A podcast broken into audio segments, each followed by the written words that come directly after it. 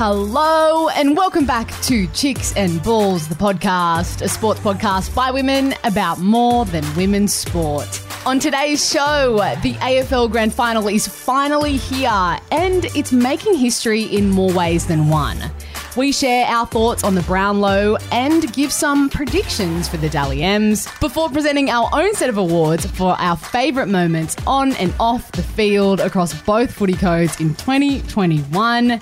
Thanks for tuning in. My name is Marlee Silva, and as always, I am joined by my, well, one of us is a suited up um, fellow co-host in Keely Silva right next to me. And one of us didn't get the memo. Sorry, Georgia Moore, all the way down in Melbourne. We will tell you exactly why we are dressed up with ties and blazers and all very, very shortly. But Can I just say I didn't even get a say in this, G, so don't worry. I, I got home and Marlee said, Oh, I have this for you to wear. So Yep. because there's a very exciting segment, a brand new thing that we're doing later on in the show. brand new information. And I will also paint a picture for you because this is not a visual medium. We actually have a Dally M statue in front of us as inspiration for today's episode. Yep.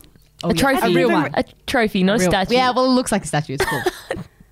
I didn't even realize that, that the Dally Ms don't look like that anymore. yeah, so this is Yeah. from the 90s. I thought it was like a Keely touch trophy. yeah, I brought my touch drone. Sorry, Rod. oh, that's so good. Anyway, girls, how were your weeks? Um, Marlee Silva, I actually want to kick off with you. How was your week? My week. Oh, I'm so taken aback. I am I am flummoxed. Um what does that mean? anyway, um my week was Keely, do you think sometimes she does that to make us feel silly? Yes. My I'm never asking you first ever My again. week was really good because it was my birthday, and then we had a boozy picnic on Friday, which was really fun. And thank you, Gladdy B, for that. Nice. G Moore, how was your week? I'm actually struggling to remember what I've done in the past seven days. Not a lot for something new. Um, You got some you got some iron today, didn't you? I was going to say, today I got an iron infusion. Woo! We love So- iron.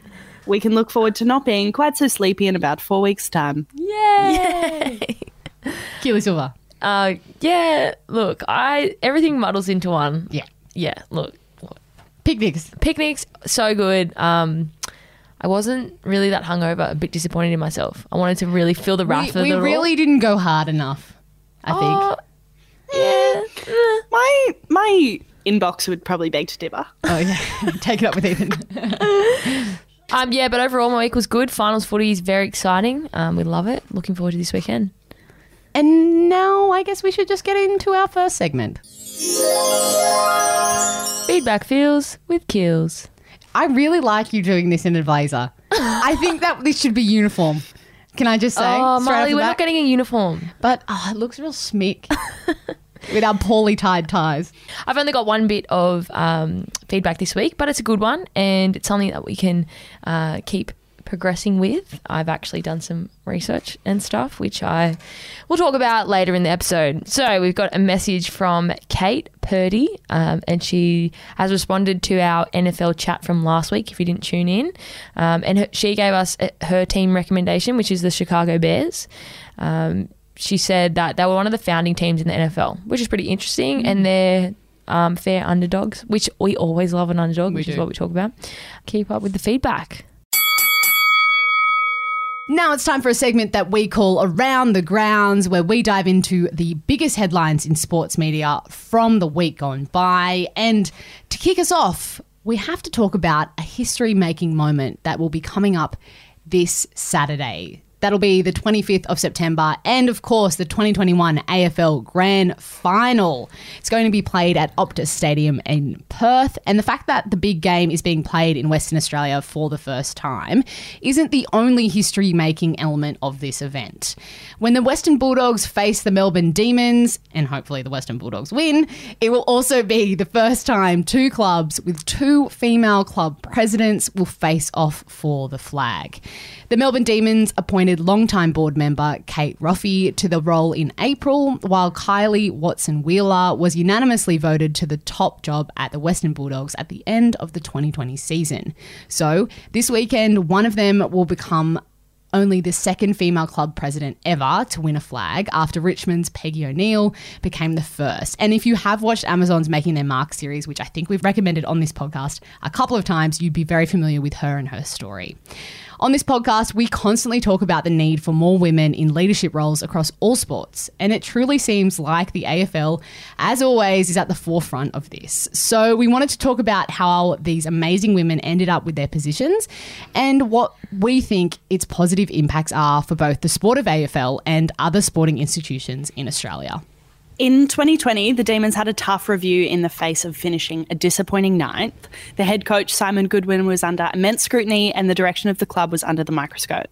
Through that process, Kate Roffey emerged as a strong and impactful leader in her position on the board. And through the backing of Coach Goodwin, a fault made by the former president strained their relationship with the coach. And strategic decisions to do some reshuffling with the other coaching staff, she was rewarded with the presidency, the first ever woman to take the role at the club. And now they're looking to break a 57 year flag drought in this grand final. Kate grew up in northern New South Wales and was more into league and union growing up, but her love for sport has driven her career and eventually led to where she is today. She was the ex chief executive of the Committee for Melbourne and former CEO of Vic Sport. She's also the director of deals, investment, and major projects at Wyndham City Council. And in that role, she's been key to the formation of an expansion A League club, Western United, and their commitment to build a stadium on council land. She also cemented herself as a staunch voice for equality, quoted as saying on her appointment, I am a huge advocate not just for gender equality issues, but for all equality issues and inclusion of all people. These are massive platforms. I said to Gillon McLachlan that I will be using this platform to promote these equ- equity issues every single chance I get because it is so important to do more. We have to be better. It is as much about being a female president as it is about being a president of the mighty Melbourne D's. While her counterpart at the D's was a latecomer to the game of Australian rules, Kylie Watson Wheeler at the Western Bulldogs has a very different origin story. As she said, I was born bleeding red, white, and blue. The Western Bulldogs were such a huge part of my family and my life growing up. I've always gone to the footy with my dad and my sister. Kylie is the Senior Vice President and Managing Director for the Walt Disney Company in Australia and New Zealand and the head of ESPN National Geographic APAC. So the woman really does it all, and she's noted as having become an integral part of the team's identity on and off the field since she joined the board in 2014 after spending a number of years giving the club pro bono marketing advice. Something that we as dog fans have noticed is that for a club that prides itself on being the underdog most of the time, it has become a beacon of strength in the quest for gender equality behind the scenes. 50% of the Dogs board is women, and they're only the second club after Richmond to achieve parity. The most amazing trend to come out of the fact that these two women are just the second and third female club presidents in the AFL is what Peggy O'Neill has said. And she's become somewhat of the social president for the women of the AFL on the boards. And um, in some other leadership positions in the game. And she organises dinners and catch ups when lockdowns and board restrictions aren't around. And she's been quoted as saying, We are supportive of one another. We are all different and our clubs need different things, but it's a really open door to call and chat about what's going on. I think that that is almost this ingredient to success when it comes to um, having women in these leadership positions and being supported by other women. So, you know, that was a lot of talking from all of us, but knowing this history now, what's being made, what's being achieved by these women, how do you feel about it and what do you love about it? I think the thing that stood out to me the most when I was reading that is like, that's something that women just do better. Like I don't. And look, I could be wrong, and I know that men air grievances over golf and whatnot, but I just think that the world would probably be a better place if men in leadership were willing to pick up the phone and gather for dinner Absolutely. and talk about what they needed as individuals, as clubs, emotionally, professionally, on the sporting field, whatever. Um, so I just saw that and I was like, of course she does. And of course that's why they're doing such a good job at this. And of course that's why women in this space in the AFL are feeling so empowered and uplifted to be those voices. I um, have had the privilege of doing quite a bit of work with Kate Roffey through my both current and previous job. And she's just such a go getter. Like, I don't, that job title probably doesn't mean a lot to a lot of listeners, but Kate is one of the most well known names in property in Melbourne, which, as we were talking about before we came on the mics, is another extremely male dominated industry. And she's just at the top of her game in both. And she's so personable and she has time for everyone. And she's just amazing. So it, it doesn't surprise me at all to see the direction that Melbourne have been able to take since her becoming president because of course they've been able to turn it around. I love her. Absolutely. Keely, how did you feel about this story? I I think we, we spoke about it briefly, but I feel grateful for G Moore for bringing it up because I had no idea who they were previous to our discussion earlier this week, and I think I feel grateful now that I know a bit more. I've never really been one to you know want to be well informed of the admin roles Yeah. behind the scenes. Um, it's never just it's just never been my straightforward interest. So this has probably given me a bit of inspiration to probably learn a bit more about people in these kind of roles. But I think it's hectic. It's awesome what they're doing, and um, like you said, yeah, I completely agree with, with what you're saying. Like you know, having that emotional side of you know, and having females, like you said, going out to dinner. I think it's a really nice way that they can have a uh, positive influence and impact on the AFL community. And I think it's reflected in the success of the AFLW. I think that there is a really strong correlation between having females in, in those roles and progressing the level of, of women in sport. I just think it's really cool how Kate is in, was involved with um, Western United, the A A League club. Like that's kind of exciting. The fact that she's connected to them, maybe she'll end up taking up a role helping the Matildas in the female game. Just cool. Yeah, for sure. I I just know through work and stuff the size of that project to get the Western United ground or stadium, I should say, off the ground has just been massive, and she's been such an instrumental part in that. And there are plans to use those facilities to further the women's game, and from a grassroots all the way up through to the Matildas. Like, I, she's just been such a, yeah, like I said, instrumental voice in that as well. And just for league lovers, AFL clubs work differently because they're publicly owned by the membership of the club, hence why they have presidents and boards and stuff like this. So it is also such a um, big thing for memberships and the game that is so male dominated to have the voice of the membership be women at these key clubs. It's not, they also have CEOs, um, but that president is sort of the more connecting factor between the fan and the football rather than the business side of the organizations as well.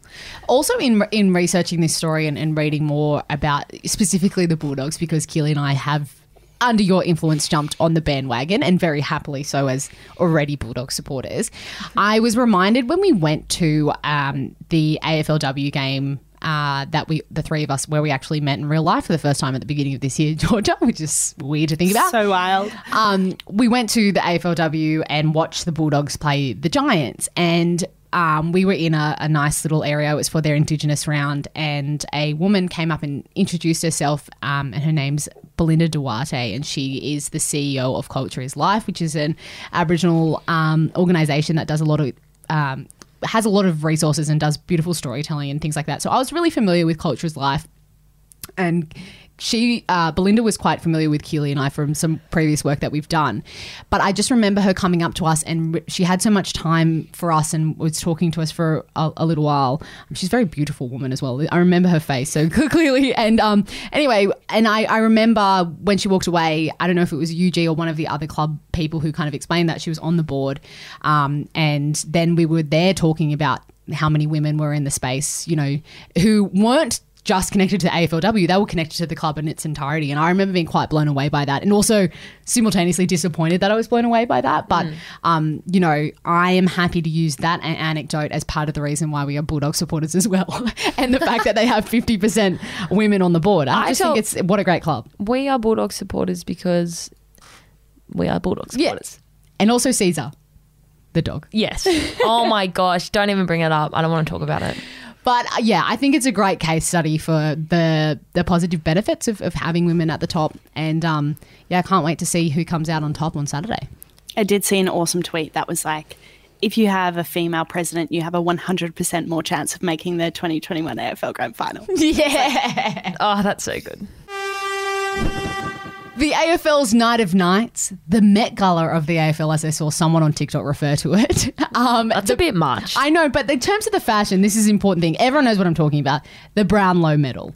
This event was held in Perth, of course, like the grand final is being held this year, this past Sunday. And not only did the winner of the big one, Ollie Wines, create history by becoming the first Port Adelaide player to win the Brownlow, but the count ended with four players reaching the magical 30 vote. That's the first time in history more than two players in one count have done it. Now we're going to throw to our AFL expert, G Moore. What were your thoughts on the night? Um, look, not as seamless as I'm sure many people have experienced over the past two years. Any virtual event has been, um, but no, it was really good. The red carpet coverage was disappointing. I've oh, seen really? lots of photos that were great, but they only showed like seven people on the actual carpet, and that was due to so the setup of it was quite complex. There were three rooms in Perth the mm. main room where the stage was, where Ollie Wines was, and where there were 800 or so people. There were two break off rooms where the dogs and the Ds had to be because they cannot mingle. So they were in the same venue but different ah. rooms. There was then a room in Brisbane, a room in a studio, a very awkward studio set up in Melbourne, and then a whole bunch of people zoomed in for the occasion. So it was like, look, I think the AFL did a great job in making such a complex array of attendees um, run that smoothly, but the the Zoom moments were quite funny. It was a lot. Well, well, well, well. I didn't watch the live event. I, I hate to break it to everyone, but I didn't. But the, the thing that I love about the Brownlow and that I've always paid attention to is the fashion. Um, and the AFL Wags just. Sorry, NRL Wags, but they just do it better. Um, and I had to talk about some of my favourite fashion moments. I don't know if, if either of you had favourite fashion moments. Go on, Marlee. We're, gonna, we're turning into a fashion podcast. Well, hey, we're allowed to talk. Hey, it's it's about the we're a holistic podcast, right? we do all the elements of things. Um, Wasn't one of our first episodes about like the off-field branding of Yes. the boys' fashion? and Massively. and them having da- um, game day fits. Yeah. yeah. This is something that is it's a, a through line. Okay, um, so I really liked the pictures of Carlton's Patrick Cripps helping his partner Monique Fontana with her really long train in her dress. There's like a video footage of him like straightening it out for photos. Love that kind of stuff. Gave me like um, Will and Jada Smith vibes Oh, when yeah. he does you know the Yeah, big yeah, yeah. hands like that. I, I'm gonna do it. I didn't love the dress. I didn't love The the moment was sweet. Yes. Also, for context, listeners, Paddy Cripps is like I'd say the Tommy Turbo of the AFL. Oh wow, really? Yeah, Wow, okay. stunning. Everyone sw- swoons over him too. We Okay. love Paddy Cripps. Okay, Amazing. that's great. I didn't love the dress either. That's not what I'm saying. I was saying it was a nice moment. Yeah, no, I agree. Bold moment from Georgia Mitchell, partner of Sam Collins. She wore this giant white dress that did have a bridal vibe to it and then was later confirmed as being a wedding dress from the designer. Interesting. Interesting choice. Mm. Not my choice. Not not a fan. Not a fan. But hey, more power to you. Not not a vibe. I have a very strong opinion about my best dress of the night. Go on. Very strong. All right. Her name is Tori Packer. She goes out with It's Jay Jerome Mera. Jay. Jay plays for Hawthorn. Am I correct? Yeah, Okay, cool. I was less concerned about him, way more concerned with the incredible dress that she had on. The dress was Toni Maticevski, beautiful cutouts, structured. I was looking at more of the designer's dresses. It's very much this art as fashion kind of thing. Was all about it. The shoes, these beautiful, like just simple white pointed um, heels the necklace, but I had one one issue, G, and I wonder if you have the same one. Hairdo, what's doing? It was very 2010. I just was like, it's the perfect dress. It is a perfect, beautiful, structured, like it's in, it's very trendy. I was all about it. And then just the hair, it hurt me on a personal level. But yeah, so obviously this is the thing I cared about when it came to the Brownlow. Can no, you show that's me fair. My other best dressed of the night it was actually one of the hosts of Mm. the red carpet in Perth. Uh, Channel 7's Amberley Lobo, I think is how you pronounce her surname. She wore this like pink, chuled, long gown. It was like tutu material, but long Oh, and yeah, stunning. And it was just like bright pink. It was so great. She was one of the best dressed and she was a host, and I loved that from her. I do love pink. I love pink on a mm. red carpet. When done correctly. Yes. I'm nodding in agreement. Hmm. Okay, so stepping away from the fashion, what are some other parts of, of the footy aspect of it, G? Okay. Obviously, I was heartbroken that Bont didn't win. Mm. And do you know what? I went into the night probably knowing that Ollie Wines would win. Mm-hmm. I think what broke me is that I didn't think Marcus would get as close as he did. And he led right up until the second last round. And I was like, I didn't think he was going to win. And then it got so close and then he didn't win. And I was really sad, but he's obviously still number one in my heart. But my real MVP of the night was the Brisbane Lions table. They were so pissed and playing the most obvious drinking games every time one of them got count votes. Um, Dayne Zorko specifically, who is their captain and who hosted the Brisbane event, like the red carpet hosting and stuff, was on one and it was phenomenal and it was just a table I wanted to be at. You know when you go to an event and you're at a boring table and you can see people having fun at another table? Yes. That was everyone looking at the Lions and it was stunning. Oh, that is That- so see, that's the table. Yeah, that's what I want to be on. That's a team I want to be a part of. yeah, mm. To be fair, I'm probably the one instigating the drinking games. beautiful. Yeah. Yeah, It was just phenomenal to watch. And a close runner up goes to Jack Riewoldt, who was on one of the Zoom situations and he was like slouched back in a couch drinking out of a mug. It definitely wasn't tea, um, but he got a lot of airtime and it was quite funny. That's so good. Oh, beautiful. See, night of nights, and it just brings you some good stuff. On the flip side, of course, we have the Dally M's, which are the NRL equivalent of the Brownlow. Um, as we mentioned at the beginning of this podcast, we actually have our dad's Dally M fullback of the year uh, award that he won in 1993 when playing for the Roosters, unfortunately. Um, but he did win it. It's a very impressive thing. We have it sitting in front of us because they're the thing we've got next, you know, it's important to have this inspiration. um, but strangely, this year, and I'm not, I don't understand. I don't know why it's over two nights. It's over two It's nights. weird. The first night was this past Monday, the 20th of September. We saw a handful of awards given out on the first night of the Dally M's this year. One of them being the Ken Irvine Medal, which is awarded to the top try scorer, and it was given to South Sydney's Alex Johnson for the second year in a row. Uh, top point scorer, which we knew a little while ago it was going to be Manly's Reuben Garrick. Um, tackle of the year was given to Xavier Coates of the Broncos for his unbelievable try saver on Dane Gagai in round 15. And try of the year was given to the Sea Eagles round 25 win over the Cowboys with the length of the field team try, finished by, of course, Tommy Turbo. On that, did we all see the NRL roasts post about it? Some poor punter lost 4K on that try. And for those of you who haven't seen it, it was after the siren, correct? Yes. dead ball line to try line, the most unexpected ever runaway try, and some punter thought he had the game in the bag. And they were then all he lost cheering. 4K on this ridiculous try. And Roast just posted being like, imagine being that guy and having to watch it get try of the year. Yes, absolutely. I, I God, when Uncle saw- Rosie pulls through with the goods, especially this this, this time of year. Absolutely. Yeah. Um, so the remaining of the awards will be presented on the 27th of September. Those being the really big ones, um, and you know the coach of the year and, and all the rest of it. And so the finalists were announced, um, And rookie of the year. and rookie of the year, yep, and all of those ones. That was all an, announced, like it was kind of alluded to last night.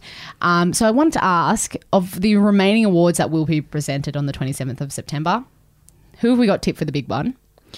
I've got both fullback and Dally M of player of the year at Tommy Turbo. Both. Yep. Okay. Yep.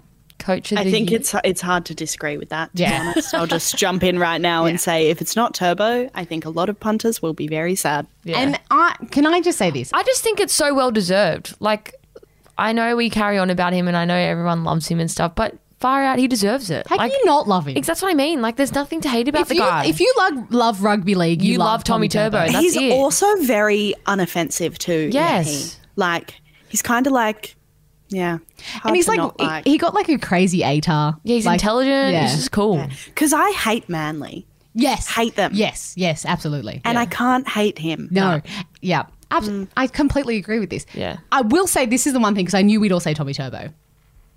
I think though, last year Nathan Cleary was robbed Oh, agreed. massively. Yeah. right. He was set up. There was a lot of Jack pressure on Wighton got it. Jack Wighton got it. um, I feel like it was it was there was so much pressure and hype around this, and then it was awful for him as a, like a young man to have Yeah. kind of the weight of the grand final falling on him and all this kind of stuff. Um, so I felt really bad for Kleza last year, but it also makes me frightened because we were so certain that he was going to get it last year. Nah, I'm even more certain. You reckon? A hundred I don't think percent. anyone's. No one, even, I- no yeah, one's I don't even think come anyone's close to close. him. I don't think at all. Okay, I'm just saying. And like I, I still like I know that the points work differently, and you know it's game by game and stuff. But I just don't see anyone being above him. Yeah. Not no one has finished the season as strongly either. Yeah, it's like been the point where so the count is at now, he has had the strongest end to the season Yeah. after his injuries and everything. I don't think anyone's come that close in the back end. Yeah. Well, no, yeah, because hey. the back end's always when things change. yeah. You come to the back end, everyone's like, "Ooh, this." person." I am just wanna- comforted by this. Can I say I'm comforted by that opinion because I don't want him to not get it because he deserves it. No, so he'll much. get it. I want to say that if Pappy didn't miss so many weeks, Yeah, he would be way higher up. The Hundred percent, absolutely. Yeah, which is Not saying he would have beat him, just saying sad. Yes. Uh, So the other big one is, of course, Coach of the Year. And what are our thoughts and feelings around this? I mean, I know, G, we're pulling that face.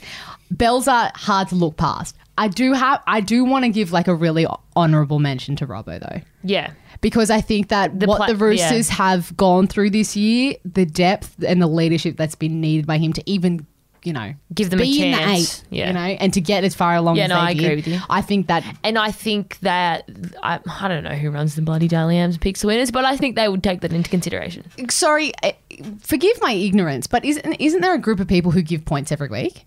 That's the way it works. for the actual like player of the year. No, for the Dally M's. for all of the For all of awards, them, all the awards, the points in that. Because for every single award. I don't know, but I, I just wouldn't have a remember when Ruan Sims got in trouble because she gave points to her brother I wouldn't have a clue. and she didn't watch the game. I game. think for the Dally M, The Dally M There's a player of the point year. system. No, That's the yeah, point but that's the weekly for the one. rest of the awards, I think there's It's a like board. committee that Yeah. just like gather and Okay, so decide. That's what I thought. I just couldn't. I, I didn't know because the only Blake, thing I you knew can cut about that the yeah about the point system was when Ruan Sims got in trouble. No, I think the pro- the pl- point system's just a Dally M. It's like a okay. three, two, one. Okay, that's cool. There has been some criticism of the nominees that we saw, particularly in someone like Cameron Munster coming out and and talking. That's big about, from him. yeah, um, massive. yeah. massive. For someone from who him. doesn't usually speak out and be and like any any form of seriousness. and controversial Yeah. behavior. Um, so yeah, if you hadn't seen, he put on his Instagram story uh, a bit of a, you know, what's going on here. The fact that Justin Olam was not considered in the top centers of the year, which I agree. I agree. Yeah, I agree. how how is he, he not? So it, there is, um, I guess, a little bit of scrutiny coming up, uh, across the way that these awards are are picked. So you know, it's um, it's not a foolproof system. I don't think. Yeah. Look, let's no just system hope. is. Do you know what a friend? And because a lot of people are saying the NRL needs to move to the AFL structure where there's a si- there's a three to one system every round, blah blah blah, every game, every round, um, and I agree. But then also, my friend and I, were, as we we're watching the Brownlow, were talking about the stuff that the three two one system doesn't take into account. Like, obviously, I'm going to say that I'm biased, but we were talking about the impact on a game and on a team that Marcus has versus Ollie Wines. Ollie Wines is a terrific player. Do not mince my words here. However, Port have had a, t- a season full of terrific player individual mm. performances. Mm. So I wouldn't say that he's a game changing player. I just think he's very strong. He gets the job done and he always mm. has a high disposal count. Whereas someone like Marcus comes onto the field and changes the momentum of the game. So I just think there's always going to be things in any sort of point system Yeah. that don't take in the holistic view Yeah. of a player. Yeah, it's I, I don't even know how you'd get around that. Yeah, and, like Mm. it, it's it's valuing like which is a better uh way to measure the like how do you measure And this? it's yeah, because It's stats so don't tell the subjective. full No, they story. don't. But They then also emotion is too messy. So like, what do you? Yeah, no, that's a, it's an important question to pose. But we'll, I guess we'll all see next Monday Yeah, who's going to geez. get the top one. Come on, Tommy. It could be some angry people next Tuesday. Yeah. Imagine. The Dally M Who's? Brownlow, what?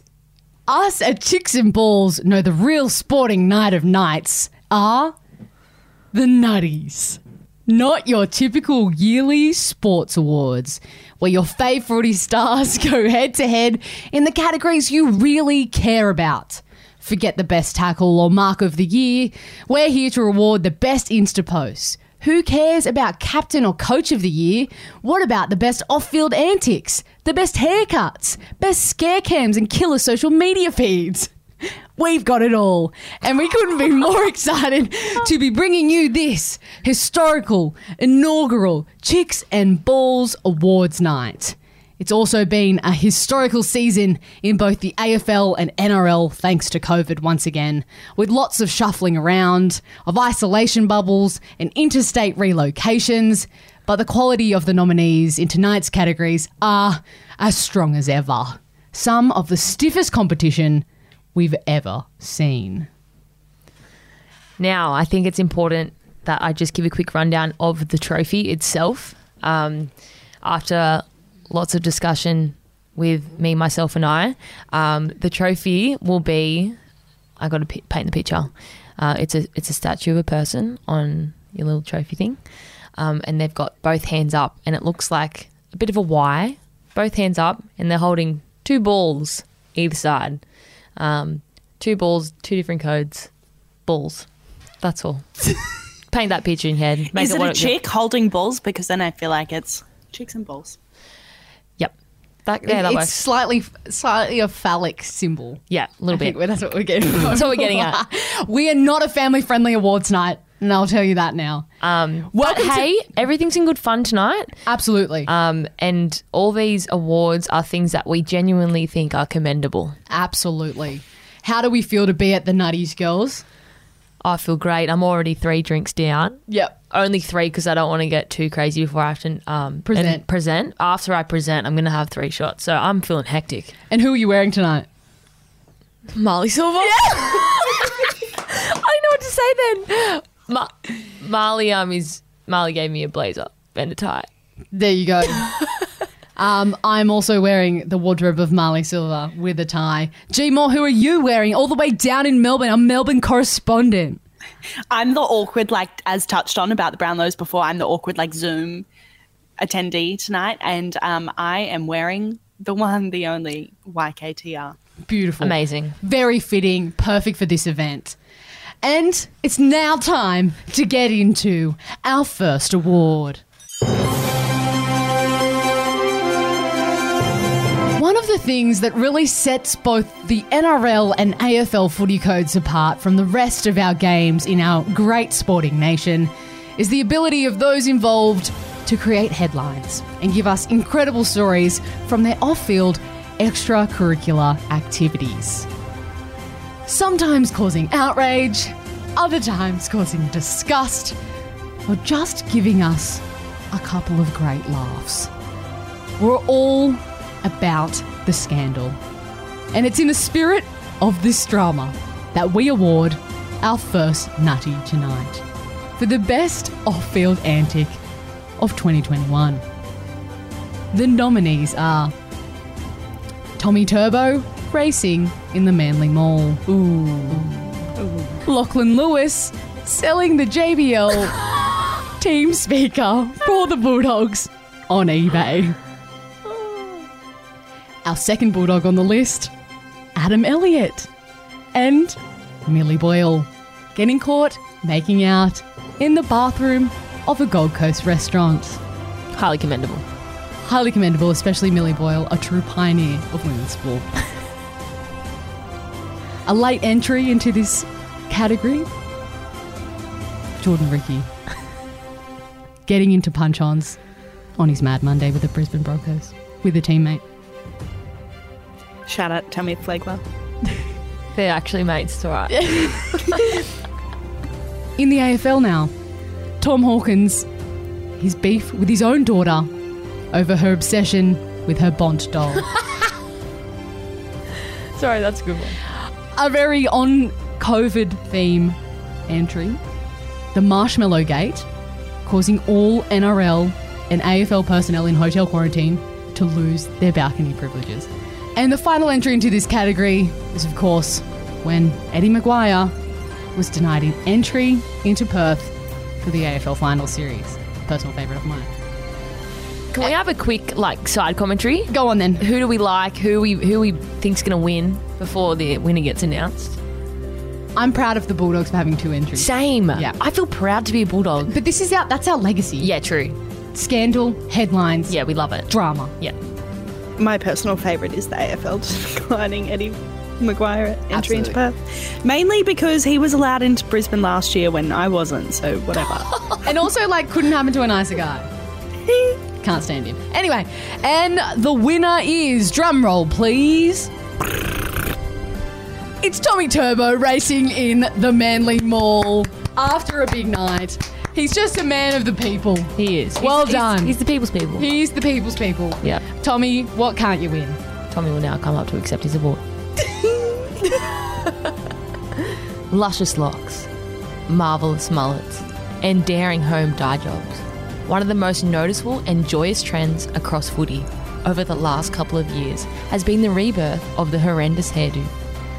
We're finding players are trying to outdo each other when it comes to what they're doing with their hair, with some, including some of our nominees, claiming it's superstition that's preventing them from changing the look or getting a cut.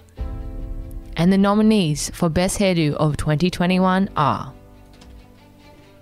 Ryan Papenhuyzen, Bailey Smith, Dylan Brown, Nat Fyfe. Nat Fyfe can scram. The Brownlow look. Wow. It was just. Isn't that his fall from grace? What a beautiful man ruining his head. wow. Well, seeing as G Moore just said Nat Fyfe can scram, I'll have to give special mentions to Dylan Dillbags Brown for dyeing his hair. For As- charity. And as he told me, he got it redone. Ash grey. nice. Yep. Um, Beautiful. Bailey Baslanka Smith for the most beautiful mullet. On the most beautiful face. Yes. I think we can agree that probably also the most talked about mullet. Yes, agreed. But the winner of the best hairdo of 2021 is Ryan Pappy Papenhuyzen. Snackenhausen. Schnackenhausen. with Just massive props. It's um How much more aerodynamics? so much. So much. Did he say 20%? 20% Something like that. more aerodynamics. Yeah, we're about it. We love it. And now we're on to the next award. It's not all just big hits and killer tries or goals when you have a footy career in this country. Another big component of your job in this world is managing the media, that bloody media. One line on a podcast can blow up into a headline all over the place. A rumour can be claimed as a fact by certain journos or footy voices, and the whole machine can be your worst enemy or your best friend. So the Media Miyagi Award is given to the person who handles the media the best. If you don't know who Mr. Miyagi is, put a mirror at the bed end of your bed and wake up to yourself. The nominees are Brandon, the hectic cheese smith. Cooper, Kootmar Johns. Sticky, Ricky Stewart. Alana Fergo, Ferguson. Now this, purely because I thought of the name, I thought it was a really good award. Well, I think, um, you know, I really like the inclusion of Ricky Stewart because of his relentless not caring of getting fines in a post game press conference. yeah. Evidently very deep pockets, old Yeah. Sticky Ricky. Yeah. Yeah, yeah, exactly. Um, Because nil qualms when Yeah. it comes to the fines. Um, special mention to Fergo Yep. for her wonderful um, speech in regards to the NRLW being postponed. Yep. And I also have to give special mentions to Koopmar, as um, if you haven't heard his little pranks on Kyle and Jackie O show, yeah, um, highly commendable. Yep. Um, plus, his media is pretty good all around. yeah we'll he's give it to him. We'll give it to him. Yeah. But the winner of the 2021 Media Miyagi Award is the cheese. Has to be the cheese. Has to, has to. Ah, and the crowd goes wild.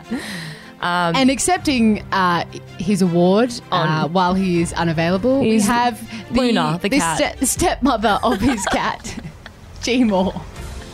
Foster mum, I should say. Luna, G Moore, Quick. G Moore, can you actually quote one of um, Brandon's?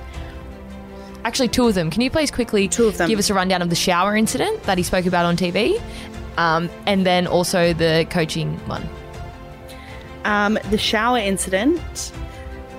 For those of you who don't have the privilege of knowing him personally, Brandon is a very sleepy guy, a bit like a koala. Oh. And one morning, he in his sleepy state, walked square into the shower screen and shattered it at Novotel Noosa. So sorry about that. Novotel, um, I'm sure they sent Craig the bill. And the second one, He shared that after the game that night. he did share that after On the TV game with the he, media. he had didn't he have a black eye Yeah. Yeah. and he got hit in the gonads and he just said it had been a big day Yeah. for Yeah. poor cheese. Uh, my personal favourite of the year though is his um, plea for prayers from the community uh, when walking into a Belzer Spitstorm Mm. after an appalling game against Parramatta. Mm. Pray for our souls, I believe, were his specific words. Yep. A true Mr. Miyagi of media. Yeah. Over to you, G Moore. Down to our Melbourne correspondent, Georgia Moore. In the age of social media, we, the fans, feel like we know the athletes on a more personal level. We get to see their everyday lives, the things away from footy that they love, their pets, their coffee spots, their best scare cams, and even their side hustles. But it's only the best users of Instagram, the influencers, if you will, who are acknowledged in this category of the Gram Guru. In 2021, your nominees are Kalyn KP Ponga, Brian Litbite To'o, Kennedy the Goat Cherrington, Baz Bailey Smith Lanka, and I don't really want to say he's a nominee, but a special mention goes to Dustin Dusty Martin for having the most followers of any AFL player, but posting only sponsored content and giving absolutely zero insight into his personal life to his followers. Thoughts? Yeah, I think um Depends what you're going for here. yes, and I think that it's almost an insult to Connor Watson not to include him with Kalyn. I think that when I think of Kalyn and the the star moments of the socials, like yes, he's a good photographer and all that kind of stuff, but I, I feel like the two five seven element in 2021 would have been stronger as an entry. You know what I'm saying? I think if I can just piggyback off of that point, Marlee, I think that special mention also needs to go to the very uh, emotional creators on TikTok who are making all of the montages of the two of them Yes. to the uh, Fast and Furious Paul Walker Vin Diesel Yes. yes.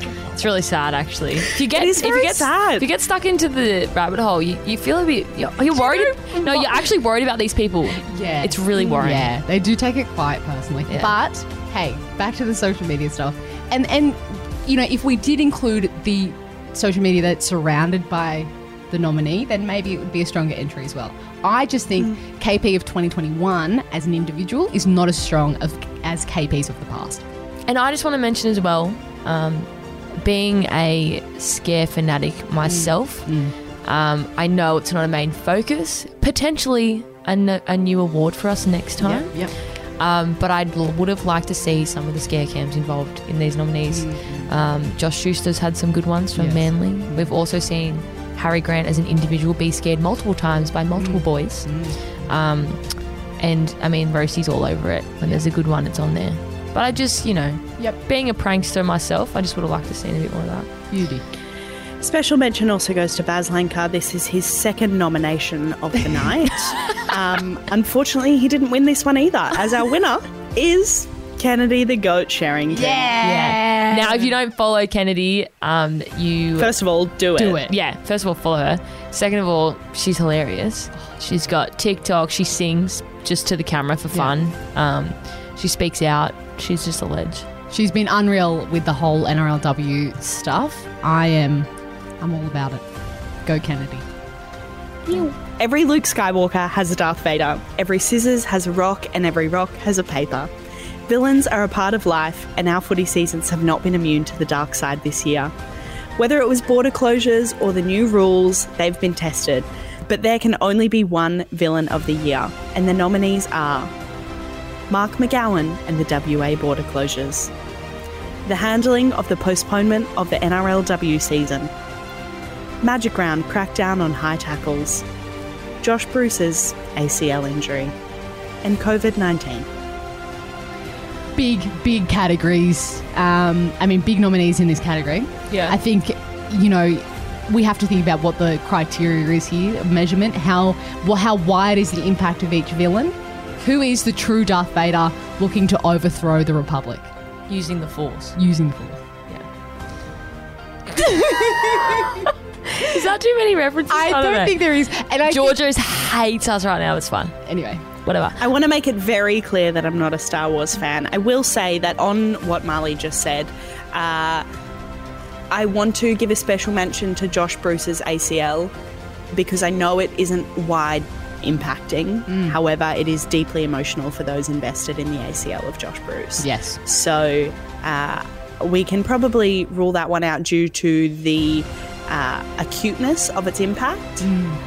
However, emotionally distressing nonetheless. Absolutely. Absolutely. Well, I also think that um, people outside of footy, people who don't care about football at all, feel um, quite impacted by Mark McGowan and the WA border closure too.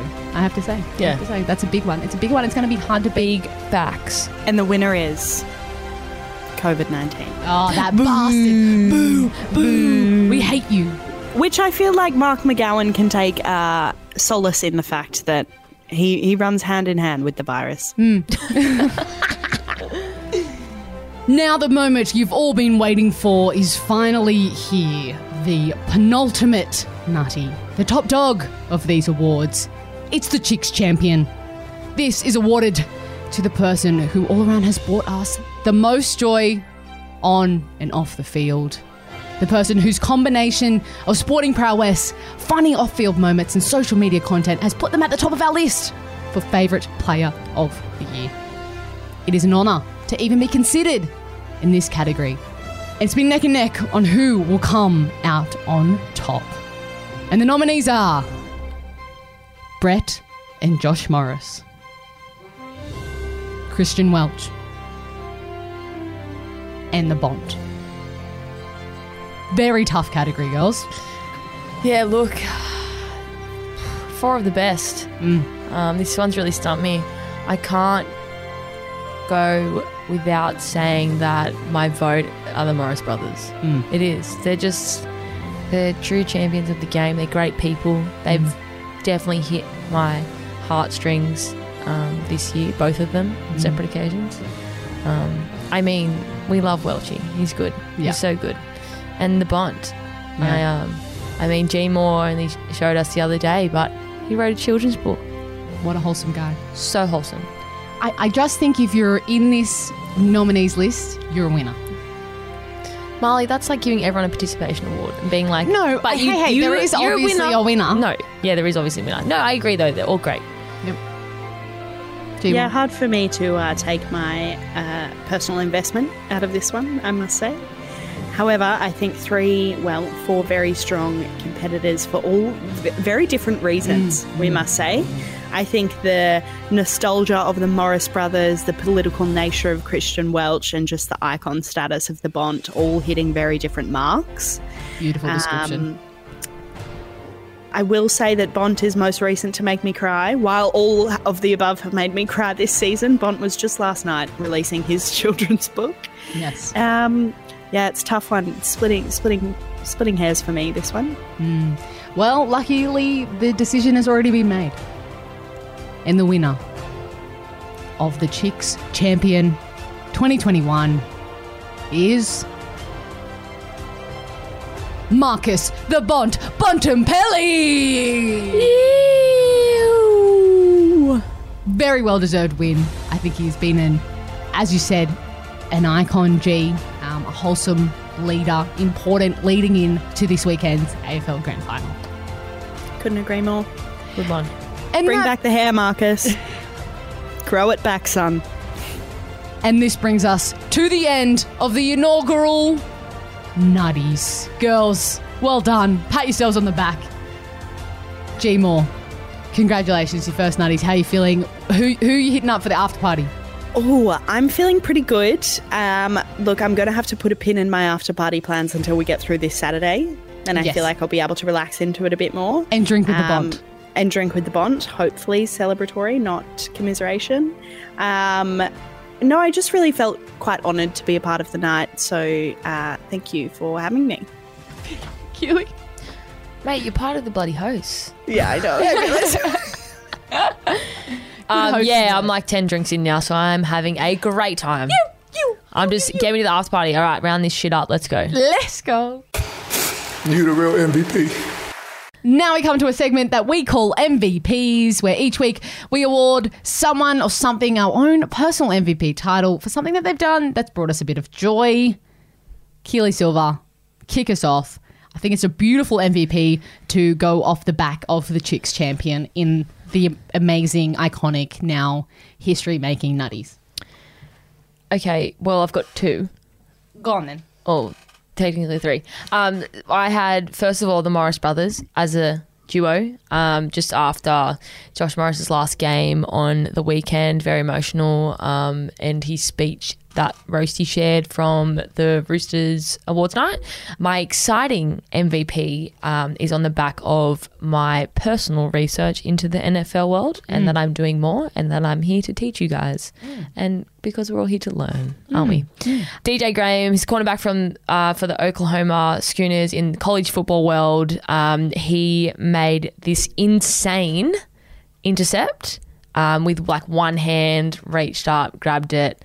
I will share it after our episode is released on Thursday uh, so that everyone can have a gaze. But it is insane. And um, they're saying, like, there's lots of articles and stuff about him, that he may have just made himself an NFL career in a moment of brilliance that dropped jaws across the US. Um, so, yeah, it's pretty cool and maybe a name to listen out for in the future. Thank you for that NFL education. G Moore, who is your MVP? Um, I have an honourable mention, and I'm sure Keely and, and Marlee will agree. A quick MVP shout out to friend of the show, Cami Dev, who made his Oh, yeah. debut in the UK over the weekend. Huge.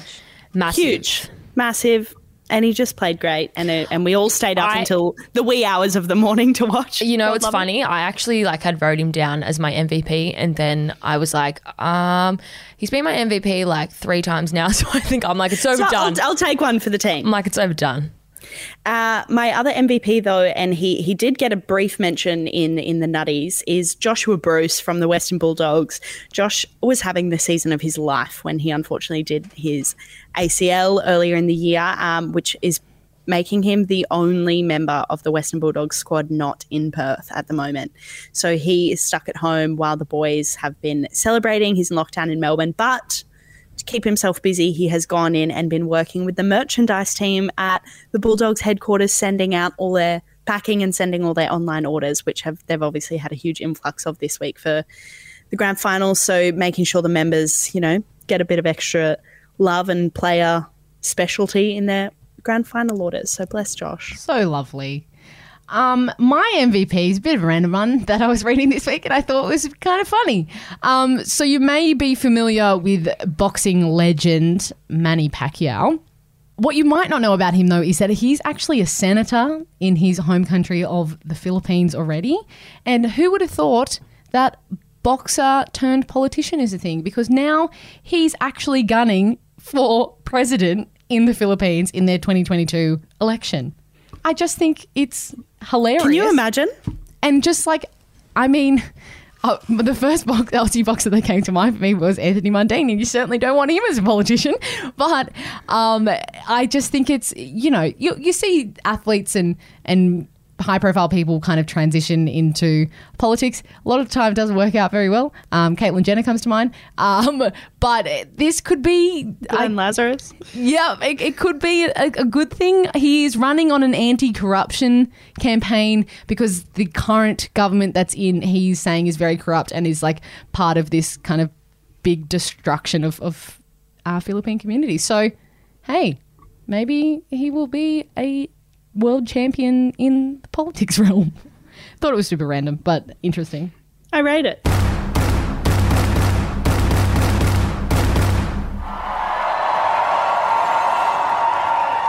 Now we come to our final segment of the show, which is our ones to watch, where we recommend what sport, event, or even a Netflix show you should be watching out for for the week ahead. G Moore, let's start with you. What do you got for us?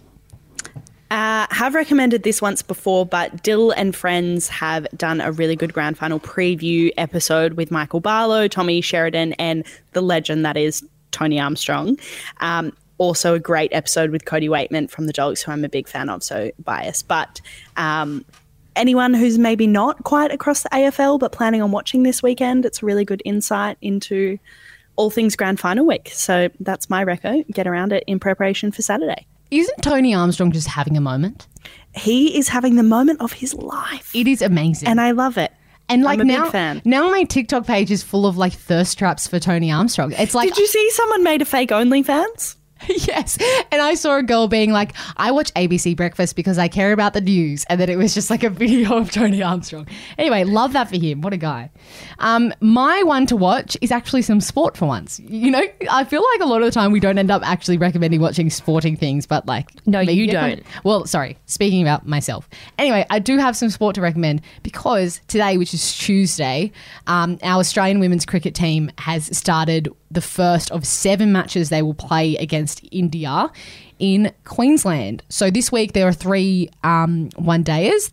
The first is Tuesday. Then there'll also be one on Friday and Saturday. They're all being played in Mackay. So if you're into your cricket, um, the summer of cricket is starting very early. So get around it. And actually, uh, in news that has broken, you know, a mere few hours ago, 19-year-old Hannah Darlington will be will become the third ever Aboriginal woman to represent Australia in cricket. She's only 19 years old. Um, Ash Gardner was the second ever to do it. Uh, she, yeah, and before Ash, it had been like a 52 year gap between, before the first one. Between the first one and her. So it's very, very exciting. She's a young Camilla woman. What a Um, woman. Super, super awesome history making stuff. How good is cricket? We love cricket. Keely Silva. I don't like cricket. Oh, I no. love it. No, Oh, sorry. I love it. Honestly, Molly, you actually embarrass me. So, my one to watch is a show on Channel 7. It's SAS. I can't believe how much I love this. Get around it, man. It is so good. It's so intense. You get so emotionally invested. And I just think, yeah, it's really cool because you can also just like be like, yeah, I'd do that. No, wouldn't do that. Yeah, I'd be fine in that situation. And you can be heaps quietly confident from your lounge. Yeah. Um, but yeah, it's it's great. I love it. so many emotions happen when you watch that show because it's like fear, awe, and like Sadness when I- they like inter like interventions. Jess Paris's interview. Oh, she's well, oh, amazing. Like I said, I'm such a massive fan of her, Mum Nova, but her chat and like the pre- oh, I cried my eyes out. Just just straight up bawled my eyes out. Thought it was amazing. Also very sad. Someone that we are a massive. Fan of I know. of, Pete Murray dislocated his shoulder. And yeah, had to leave. How Gutted. sad is that? Gutted. I reckon he could have done pretty well. Come on. Oh, is that Pete Murray? yeah, look, we love him. Um, and just a quick shout out, just something that everyone should reflect on, as this is being played tomorrow on Wednesday. So we'll be. This isn't a one to watch. This is a one to reflect, Reflect. on. Um, Sam Kerr plays a hundredth game for Australia. She's also three goals off Tim Cahill's record of the most goals by any Australian player. Um, she'll beat it and could be the best ever goal scorer. So let's keep an eye out. We know what she's capable of. Let's See what Sam Sam can do. Um, and the last thing that uh, we as a As a collective, as a collective, we would like to recommend that next Monday, our interview with Isaac John, aka Ice, co founder of YKTR. It was just G and I who had that conversation because Keely had to work, but it's a really interesting chat. yeah, I haven't even had a chance to listen to it. Yeah, it's it's pretty good. I would say it's pretty good. G, would you agree? Yeah. Toot our own horn for a quick sec. Yeah. I mean, he said it was some of the best questions. I'll let you guys. asked, I'll let you guys know what I think in my feedback on Tuesday after I listen to it. So keep an ear out, eye out for that. Um, otherwise, if you are listening on Apple Podcasts, make sure you hit that subscribe button and give us a five star rating if you're really into it. If you're listening on Spotify, hit that follow button and check out our official Chicks and Balls Pump Up and Country Music playlists. Follow us on Instagram at Chicks and Balls Pod, on TikTok at Chicks and Balls Pod, and on Twitter at Chicks and Balls. No pod. Have a great week. Our DMs are always open. We love the feedback. And other than that, we'll catch you next time. See you, my dudes. Bye.